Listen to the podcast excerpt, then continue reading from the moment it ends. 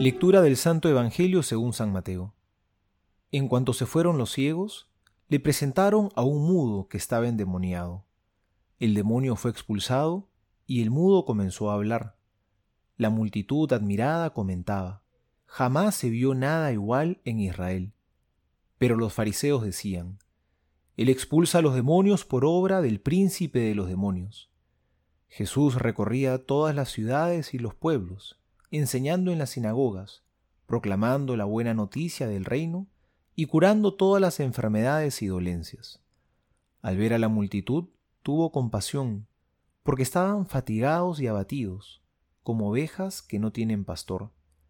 Entonces dijo a sus discípulos, La cosecha es abundante, pero los trabajadores son pocos.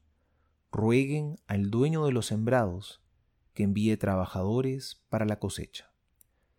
Palabra del Señor, gloria a ti, Señor Jesús.